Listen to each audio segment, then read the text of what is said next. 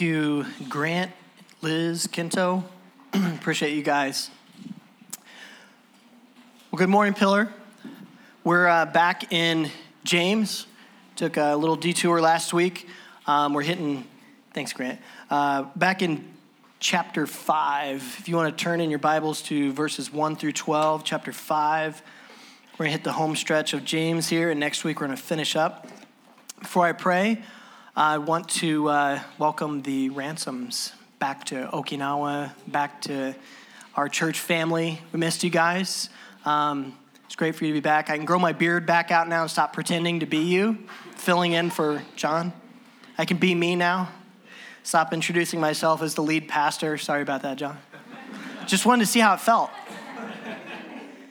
It's a lot of, it's a lot of work. it's a lot of weight. We appreciate the weight that you guys carry. You know, whenever you labor among us, um, all that you do, it's uh, you carry you carry the people's burdens. Um, you hurt whenever we hurt, and you you laugh when we laugh, and um, we thank you for doing that. You don't just um, you don't lecture us, John. You come in and you give us the word, and you uh, you live life with us. You you guys you guys live it out. So thank you. We're glad to have you back. So let's pray. We'll get into verse 1. I won't do what I did in the first service and accidentally not read the scriptures. So we're going to preach from the scriptures in this second service. All the people at 9 a.m., sorry. All right, let's pray. Father, we thank you for your word. We thank you for um, applying your word by sending your spirit to guide us into the truth. Um, I pray, Holy Spirit, that you would Use me today, my feeble words and my feeble understanding, um, this heart right here that is not perfect, that you are still working in. I pray that, Lord, um, you would work through me today to edify your people, to build up your church. Um, help us to understand and to glean from your word here and to uh, get what we need today, uh, to obey you, to be on mission for you, to rightly understand the gospel that we may proclaim it and live it out pray that in Jesus' name. Amen. Starting verse 1 here, I'm going to read through verse 12. Come now, you rich, weep and howl for the, mis- the miseries that are coming upon you. Your riches have rotted, and your garments are moth eaten. Your gold and silver have corroded and their corrosion will be evidence against you and will eat your flesh like fire. You have laid up treasure in the last days. Behold, the wages of the laborers who mowed your fields, which you kept back by fraud, are crying out against you. And the cries of the harvesters have reached the ears of the Lord of hosts. You have lived on the earth in luxury and in self indulgence. You have fattened your hearts in a day of slaughter. You have condemned and murdered the righteous person. He does not resist you. Be patient, therefore, brothers, until the coming of the Lord. See how the farmer waits for the precious fruit of the earth, being patient about it until it receives the early and the late rains. You also be patient. Establish your hearts, for the coming of the Lord is at hand. Do not grumble against one another, brothers, so that you may not be judged. Behold, the judge is standing at the door. As an example of suffering and patience, brothers, take the prophets who spoke in the name of the Lord. Behold, we consider those blessed who remain steadfast. You have heard of the steadfastness of Job, and you have seen the purpose of the Lord, how the Lord is compassionate and merciful. But above all, my brothers, do not swear either by heaven or by earth or by any oath, but let your yes be yes and your no be no, so that you may not fall under condemnation. In chapter 5 here, James continues a pointed rebuke that he began in chapter 4. In his study on the book of James, Luke Chung writes that here James condemns worldviews that leave God out of account, whether it be the boastful self reliance that we see in the merchants at the end of chapter 4, or the self indulgent rich at the beginning of chapter 5. They both brazenly ignore God's ultimate judgment. But let's look at this here. And before we tune out, we see in the first six verses, these guys are rich, you know, rich people. Oh, okay, this doesn't apply to me, right? Let's look at really the target of James's rebuke. A couple months ago, when we began this series, we saw that James was making similar references in, in chapter 1 to the rich and the judgment that is to come upon them. And when I spoke on that, I talked about how James is not simply talking about having a certain status of wealth. And he's not saying that simply being rich would make someone worthy of condemnation. On the contrary, the simple fact of being wealthy or poor does not make someone righteous or unrighteous. There are certainly righteous rich and unjust poor. But James is not grouping people together by wealth status. It is not mere wealth status that he's talking about. He's bringing to mind a common image in the mind of his readers. They see in their everyday lives. They see a lot of rich people using their wealth and their power to give themselves the royalty treatment while treating their fellow humans as subhumans. They fatten themselves while others starve right in front of them. There is a parallel to Jesus' story of the rich man and Lazarus in Luke 16. You can follow along if you turn to Luke 16, uh, starting in verse 19, but I'm going to read it here. There was a rich man who was clothed in purple and fine linen who uh, feasted sumptuously every day, and at his gate was laid a poor man named Lazarus, covered with sores, who desired to be fed with what fell from the rich man's table. Moreover, even the dogs came and licked his sores. The poor man died and was carried by the angels to Abraham's side. The rich man also died and was buried. And in Hades, being in torment, he lifted up his eyes and saw Abraham far off and Lazarus by his side. It is a very similar picture that Jesus gives in his story to the one that James implies whenever he talks about the rich and the poor, their current experience in this life, and their future destinies in, in eternity. Um, James actually um, mirrors and echoes a lot of things in Jesus' Sermon on the Mount and, and other teachings that Jesus had. You see a lot of parallels. Um, there is not a condemnation of riches in either Jesus' teaching or in James's teaching. Not the condemnation of riches themselves, but a condemnation of withholding the extra that could relieve people in their current misery.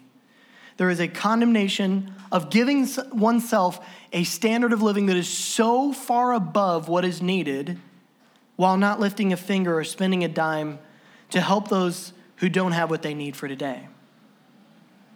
There's something for us to ponder here. I don't know if anybody in this room would qualify as super rich. But at the same time, I don't know if anybody here would qualify as super poor either. Um, nobody in here, to my knowledge, is living uh, on a dollar a day, which a large amount of the world lives on. There's something here for us to ponder because if the condemnation in verses 1 through 6 does not correspond to wealth status so much as it does to how they treated people, then maybe you and I should pay attention as well because some of these sins are within our reach and we have opportunity to take part in these sins as well. We can defraud people. Can't we? We can defraud people. That's within reach of us. We don't have to be super rich to do that. We can indulge ourselves to the point where we're not just enjoying the good things that God has given us, but making pleasure and comfort an idol. We have enough to be able to do that. We could put our trust in our savings or our retirement account, both of which are very good things that I encourage people to do. But if our hearts place their ultimate trust in those things, we have taken God out of the picture. and are falling into the same area of sin that these people did when they laid back treasures for the last days. Kind of like when Jesus also told a story about um, the man who built bigger barns and, and brought in his harvest, and he said, Rest, soul, for you have everything to enjoy now. And Jesus said, You fool, your soul is required of you tonight. That's a picture of a person that not just, not just stewarding and being wise and, and putting back a retirement, that's somebody who is trying to put all on this life to the neglect and exploitation of others.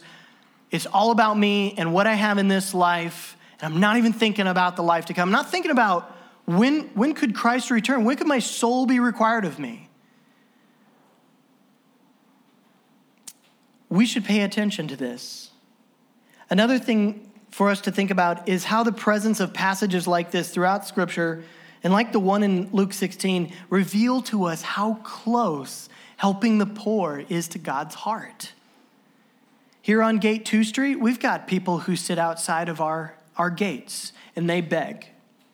I'm not making any comments about, I don't even know their lifestyle. I don't know what they go home to, if they have a home or what. I'm not making any comments about that. All I know is that there's people out here begging. And I'm not saying um, that you have to give or should give or this is a barometer of how good a Christian you are or how much generosity you have and everything. You can't condemn somebody based on one, ba- one case of like, well, you didn't give to that person. You know, it's, it's not about that. I'm just bringing them up as a, a case that is right in front of us. Just bringing that up. Um, I'm aware of quite a few pillar people who have shown quiet, unannounced generosity and love towards those people out here. Again, no condemnation if you have not, just bringing it up as a, as a case that is right in front of us. And don't worry if that's you, your treasure's safe in heaven. I'm not going to name your name. I just want to commend that display of generous, Christ like love. Because if you've done that, you may not know what they go home to. They may, they may they may have a nice house to go home to or something. I, I wouldn't bet on it, but they might. It might be a scam. But if you have done that for the purposes of your intent in your heart, that was a display of generosity, of Christian generosity. Now, when it comes to generosity in the body of Christ, just like many other topics, there's a range of personal approaches and convictions. Some believers are going to emphasize this open handed aspect of generosity to freely give. Their mindset is to, uh, I was freely given to, so I want to freely give as I was freely given to. Others are going to emphasize the stewardship aspect, maybe asking some questions, making observations with the intent of stewarding how they give and ensuring that their giving is most impactful. I think both approaches lie within a range of support of, uh, from Scripture and can be fruitful. And I would encourage you as a church to talk with one another and share with one another your approaches to generosity. We can learn from one another. Hey, what do you do whenever you, you walk by somebody out here who's begging? Or what do you, what do, you do whenever it comes to, um, you know, somebody has a special need in the church or something like that? What, what thought process do you go to and how do you approach that? Asking each other these questions and sharing with each other, we can rub shoulders and we can actually help make each other's approach more robust. And I would say that we should just be cautious that whenever somebody does share their approach, that we affirm their heart, affirm their intent, uh, and we learn from them, and that we would not pass judgment on them.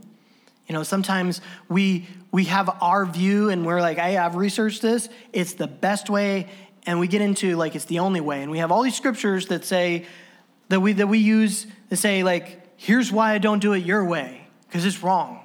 Well, there's some ways that are wrong, but there's a lot of approaches, there's a lot of variability that can be fruitful, a lot of approaches.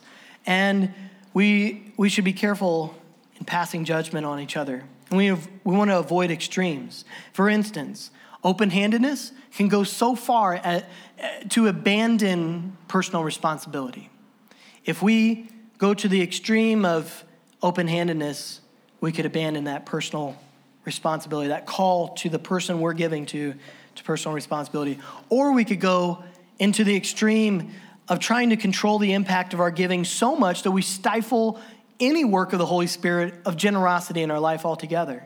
We can use questions about, well, will they really use what I just gave them right? Or will they, will they, will they, will they really benefit from it? Those are good questions, actually. Those are not bad questions. We should ask those questions. But if those questions are being used as excuses not to give, if we're justifying our motivation not to give, it's not the way to go about that. Ask those questions, but don't use them as excuses. Well, I don't even know if they'd benefit from it, so I'm, I'm just not going to give. I, I ask the question for real. Find out. If they can benefit from it, then you've found an opportunity to give expression to Christ like love. If you are that careful, calculating, research type, be careful of what I call this is my term, you can't Google this Netflix documentary syndrome. This is my term. Trademark pending. Let me give you the backstory of that term. Netflix has a lot of well made documentaries. Yeah, some of you know this. They make the case against this, against that. I haven't found one that's for anything yet, just against everything they should just make a documentary against everything and just be done with it. Melissa and I, just to give an example, Melissa and I watched a bunch of documentaries on the food industry and healthy eating. One of the biggest mistakes I have made. healthy eating's good. It's good. We should eat healthy. We should be aware of things. We should, we should be well informed. But my frustration with it was that every documentary that I watched cut out another 25% of the foods that I eat on a regular basis. One of them would be like, You cannot eat this. This is like you're eating poison. And the rest of this, it's okay. And the next one, like, no, that stuff's not okay. That's poison too because of this, this, and this. But these few things are right. Eventually, after watching all of these documentaries, I was like, what can I eat? And the, the conclusion was a resounding kale. In moderation. Be careful. Too much kale, poison. Killing yourself. So we can, we can be careful and calculate and research and try to inform ourselves to a certain extent, but if we place, if we, if we do that so much that we paralyze ourselves to not doing anything, we could just become, uh, uh, well, there's the, there's the phrase paralysis by analysis. There can be just so much that you put in that that I don't even know what to do like I was at the end of watching all of these. I was like, what do I do? I'm gonna go have a cheeseburger and think it over. That's what I'm gonna do. so be good stewards. Be good stewards. But exercise some faith. It takes faith. You'll never be able to eliminate faith from the life of following Jesus. It's not even, shouldn't be our aim. But in, in a way, we see ourselves running towards that whenever we we research, research, research. At some point, we just have to be comfortable with trusting God. At some point, we just have to be comfortable tell, uh, saying, God is ultimately in control of the impact of my giving. I'm going to do my part. I'm going to be I'm going to be asking the questions I need to ask, but at some point, I just need to let God be in control of that and trust Him. And then we also, when we give, we need to give with grace. We need to give graciously because we have been given to graciously. We're all sinners. None of us deserve anything. Like the, like the debate that has been going on for decades about the deserving and the undeserving poor. I don't think that those terms are helpful to a certain extent because, really, from the scripture's perspective and how God sees us, when He looked down on us, He didn't say, there's some deserving people and some undeserving people. He looked at us and he said, The whole lot is wicked. None of them are deserving, but I'm going to show love and I'm going to send my son. That's what he did. When Christ rescued you, he found you laying on the side of the road, hung over from binging like an addict on whatever you desired faint from the emptiness that your self centered life left you with. That's how he found you. You didn't sit down before him all put together and interview, and then he says at the end of the interview, You're hired. You can be a Christian. You're impressive. I want you on my team. No, he found you bruised and bloodied and beaten and rebelling against his kingdom. Found nothing in you to suggest yourself to him. You smelled. You and I, we smelled whenever we came to God. When it, our our life was like bad BO before the Lord. Whenever he came to us, it's like, man, you need some help. Some bad BO there. And your righteousness, it wasn't like a nice business suit that you came to the interview in. It was tattered, it was torn, it was grimy, it was ugly. But he came and He picked you up, He filled you up, He cleaned you up, and He clothed us in His righteousness. Righteousness we did not deserve, but He gave it to us. There was a. Uh, there was a preacher at the Koza Men's Conference yesterday, and he said, Aren't you glad that God's not fair? Whenever we say, Why is life not fair? Or we complain that life is not fair, trust me, you don't want life to be fair. You don't want God to give you what you deserve. You are privileged and you are honored to receive what He gives you because you don't deserve it. In verse 1 here, we see another aspect of God's generosity. We, we see Him stretching His arms out all day to a people who are stubborn that will probably not heed His words. Weep and howl James says, in an urgent call to repentance and humility for the miseries that are coming upon you. Repent in the face of impending judgment. But the words and the rest of the passage seem to imply that they will not. And they kind of echo Jesus' statement whenever he said, The rich will enter the kingdom of heaven like a camel going through the eye of a needle. He says in verse 5, You have fattened your hearts in a day of slaughter. Verse 3 read, You have laid up treasure in the last days, but you have merely fattened yourselves for a day of slaughter. They expected to enjoy blessed days. It is even possible that they deluded themselves to the point that they thought that their riches were a blessing from God. The riches that they had gotten by defrauding people and by oppressing people they're like, I'm blessed. Hang up the, the sign outside, hun. This home is blessed by God. But the end of this paragraph has an implication that they generally will not repent. And it, it likewise mirrors the prospect of the unjust rich that is implied at the end of Jesus' story of the rich man and Lazarus. God, in his mercy and his generosity, still moves people to call them to repentance. You and I can fall in the same ditches without being super wealthy. We can make comfort and pleasure our idols. We have enough at our disposal to be able to fall into that ditch. We're supposed to enjoy the good things that God has given us. But if they become our idols, then we're falling into the same ditch. We're stuffing ourselves while others are starving. The language used here against the unjust rich is very strong. So we're just, we're just talking about just now the what is the target of James's rebuke really? He's talking to the unjust rich, but he's also talking to us and anybody who has the opportunity to fall into this area of sin.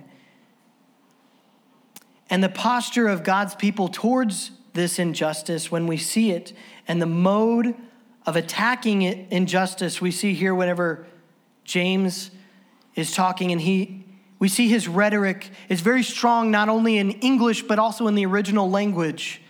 But keep in mind this as his rhetoric heats up, although it is condemning, it comes from a prophetic standpoint that lays all vengeance to God. All of it to God. Despite James's words in the passage implying here that he doesn't think they will turn from their ways, he doesn't pronounce final judgment on them. He calls out their works. He judges those works as unjust in light of God's revealed truth and law. And he rightly tells them the consequences of persevering in this path, which is that miseries are coming upon you. But despite saying those things, he doesn't categorize them as human trash. He doesn't advocate violence against them. He doesn't call for them to be destroyed. He doesn't call for people to camp outside their houses and wait to do violence against them. James does not do this. Nothing in James's words here is calculated to make people fear violence from the church. On the contrary, the people in the church were fearing violence from them. If you look in James 2, James says, Is it not the rich who oppress you? But James's words here are not calculated to fear violence from the church, but instead to fear God. He's saying, Fear God. You don't fear God, and that's why you're living this way. This is despite the overwhelming case that is against them. They defrauded the hardworking people who went out into the heat and mowed their fields and harvested their grain. They financially and judicially, using the legal system and hiring their high powered lawyers to exploit widows and take widows' houses and orphans and strangers and the poor and the socially powerless and outcast. They even perverted justice to the point that the righteous would be condemned and murdered. He does not resist you, ends verse 6. But some probably in the early church did want to resist and to do so possibly violently. After a while of enduring this kind of oppression and seeing your innocent friends put to death to cover up for the sins of the unjust rich, it would be natural to slip into a mindset of grumbling and hatred. But look at this. James, in his rhetoric, gives all vengeance to God. He doesn't condone a mob mentality. Whenever people carry out their own form of mob justice. Instead, James says in James 1 19 through 20, he says that let every person be quick to hear, slow to speak, slow to anger, for the anger of man does not produce the righteousness of God. No matter how righteous we feel in our anger, no matter how much evidence we feel we have against uh, a person or a group of people, no matter how right we think we are, we should always be suspicious of our anger. Only God has truly pure, righteous anger. All of us, we've got a little bit of self mixed in, or maybe a lot of self, and it gets mingled in there. And we lose our sober mindedness, and all of our thoughts and everything that we think and decide to do gets filtered through this state of emotion where we're being led by emotion. We can't let ourselves do that. Even if we are being oppressed and being persecuted, James says, Let the good judge who's standing at the door, let him render his verdict and hand out his judgment in his, his wise timing. Now, moving to verse 7, James' tone changes quite a bit. From judgment to encouragement as his uh, addressees change. He looks at his audience of believers and directly addresses them. Once again, he says, Be patient, therefore, brothers, until the coming of the Lord. These words call for patient endurance, to take hope in the Lord in the here and now when justice is waiting. For some, justice has been waiting for a short while. For some, justice has been waiting for a long time, and their cries have gone up before the Lord for a long time many years, maybe hundreds of years, and their cries are reaching God. Their cries are heard, and He wants them to know your cries are heard. The Lord is not deaf, the Lord is not slow. He will come and He will do good judgment in His timing. In the meantime, Be patient. Justice is waiting, but justice will happen. And James refers to the mindset of a farmer. There's a per- particular type of patience that a farmer has. A farmer waits patiently, he knows the times and the seasons. He knows that the earth needs to receive the early and the late rains before the harvest can be received.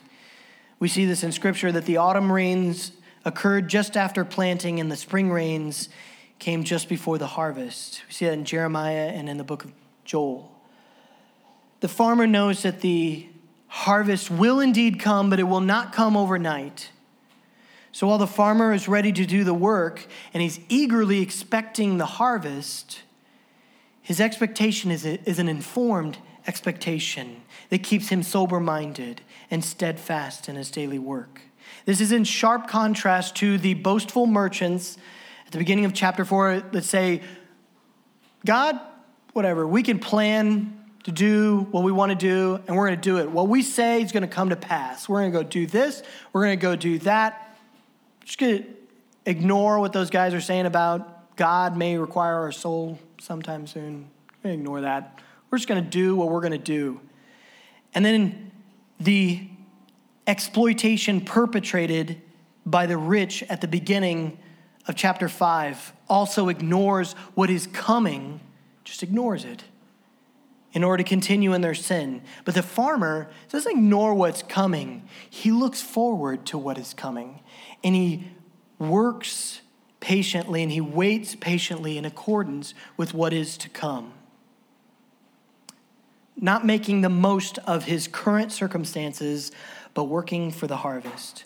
In verse 9 here, we see James warn us against grumbling against one another. He says, Do not grumble against one another, brothers, so that you may not be judged. Behold, the judge is standing at the door. Why is James exhorting God's people not to grumble against one another. I thought it was God's people versus the rich, right?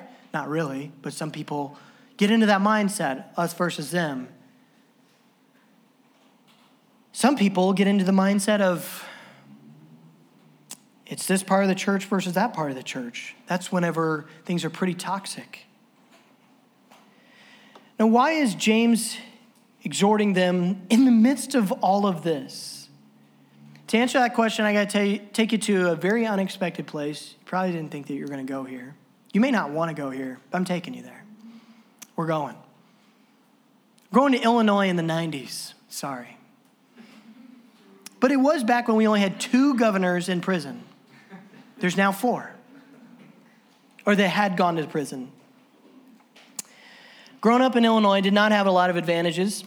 Southern Illinois, one thing we did have in the 90s was the Michael Jordan era Chicago Bulls. Come on, you Knicks fan?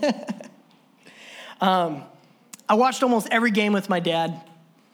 In the 95 96 season, we, they were so dominating, we expected to win every single game. We sat down, here we go, we're gonna win. Because they won 88% of the time. That's pretty good.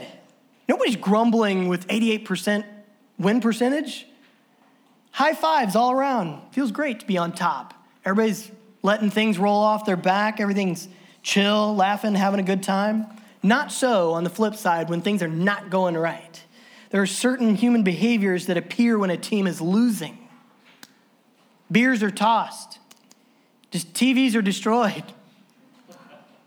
When a company is failing, I've I've been, I've been not a, a failing company, I've, I've been part of uh, teams where things were going really hard. People were under a ton of stress and pressure, and they are not going right.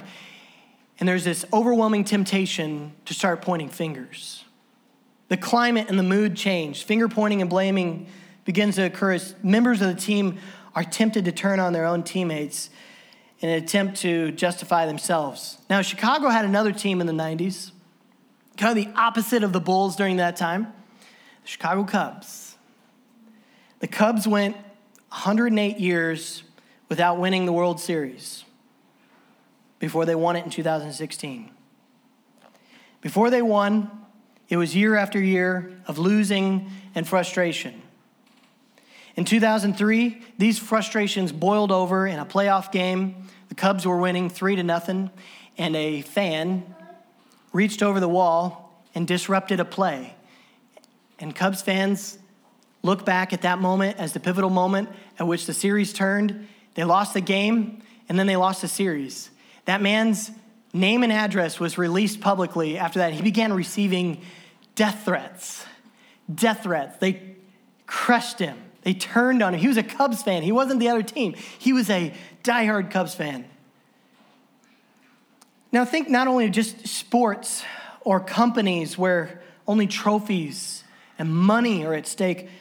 Think of a community enduring intense, ongoing, relentless, violent persecution. And this is the early church. Theologian Peter Leithart writes When persecution intensifies, passions in the church heat up and set disciples against one another. Early Christians were under a constant threat of death. According to historians, James, who wrote this letter, was martyred 15 years after writing it. He died a violent death. So, under, un, under such pressure and stress, it would have been tempting to find someone to blame. You know what? It was going really good, guys. When Peter preached that sermon, we were all speaking these languages, and, and uh, like 3,000 people got saved. It was going really good until that guy right over there joined us and then went to heck. You know, like I, that guy over there, he made the Pharisees mad, and, and maybe him too. He started saying stuff, and it's these guys' fault. That's whenever, why don't we, uh, we exercise some church discipline here and, uh, you know, some scapegoats. Those are convenient. Whenever things are not going wrong, we look for those scapegoats. But James says, cool it, guys, cool it.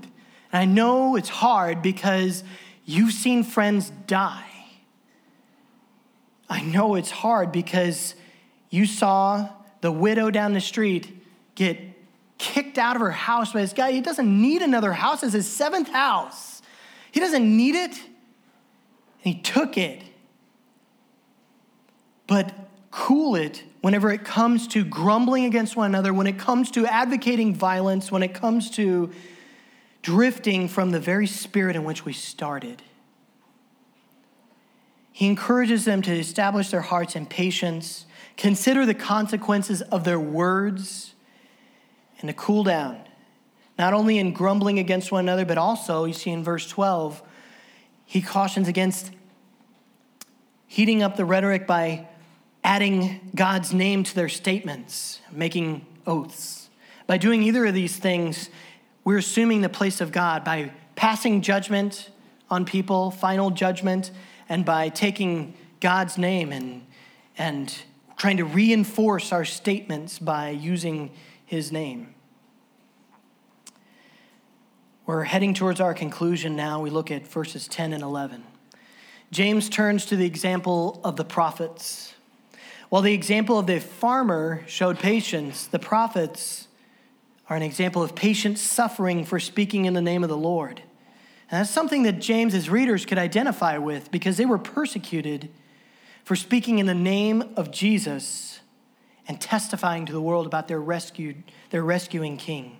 But James doesn't leave it there. He tells them to remember them, and he also gives one more example, and he references the story of Job, where we can see the purposes of God in a very complete way. We can see the purposes of God coming full circle. Job remained steadfast through the most terrible experiences. He was tempted to curse God and die. And I want to ask you some concluding questions. Brothers and sisters,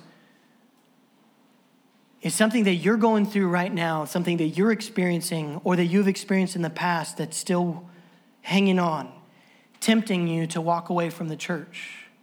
Is it tempting you to complain about a brother or sister in an attempt to make yourself feel justified and feel better. Ponder James's words here.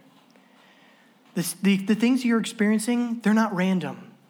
There's nothing malfunctioning in the sovereign plan of God. Peter says in his letter, he says, when the fiery trial comes upon you, don't think it's strange. Things are going the way they should. Jesus told you that you'd be persecuted. They persecuted him. And much more, if you are following him, they'll persecute you. What you are experiencing is in exact accordance with God's compassionate, merciful purposes for your life. It, it, doesn't seem directly compassionate and merciful. It may seem totally brutal. It may seem like, I don't know, I'm just, I'm just lost.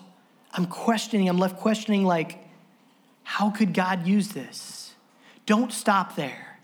Keep asking, go to God's word, talk to others in your missional community. If you're not part of a missional community, participate in the life of a missional community. Get to know people and let others get to know you. Talk to them about what you're going through. Join a fight club. If you are more comfortable with talking about those things just one on one, fight clubs are even smaller groups. Talk to somebody about that and rub shoulders with God's people and search the scriptures together and let yourself be encouraged and held up while you are you're limping and you're maybe you're maybe at that place where you're like you're not in a good place. You're like if somebody does that to me again, I'm leaving.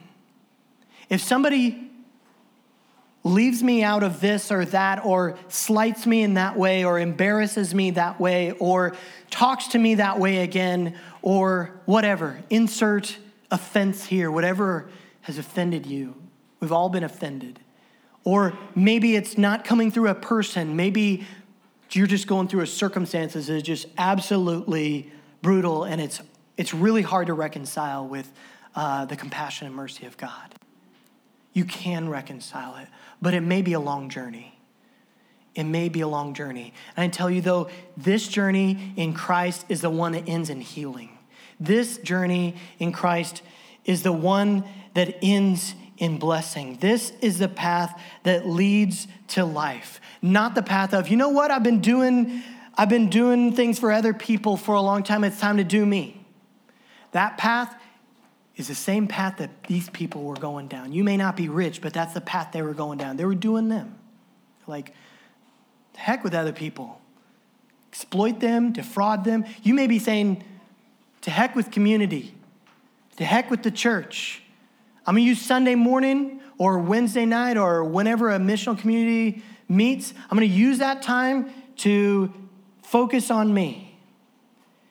But Jesus teaches us, and James also does, that whenever we focus on ourselves, we end up even more empty than we began. But whenever we turn to Christ, whenever we give to others, whenever we avoid grumbling and instead speak encouragement over others, even when we're hurting and we're under constant pressure and stress, that's whenever we find life and encouragement right there.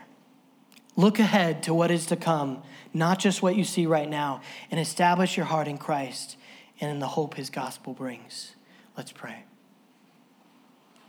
Father, I thank you for your encouragement in tough times. You're not trying to take away from us the good things. You're not trying to take away from us a truly good life. We know, Lord, that true life is in Christ. We know that whenever you're chasing us away from sin, you're not chasing us away from something that has really anything lasting for us, anything to offer us.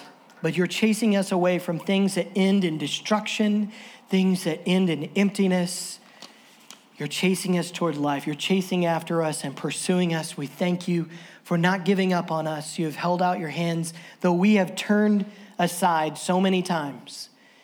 You hold open your arms to us, and you're merciful and you're compassionate, even in what we're going through right now. We thank you for the examples in your word, the example of the prophets and of Job.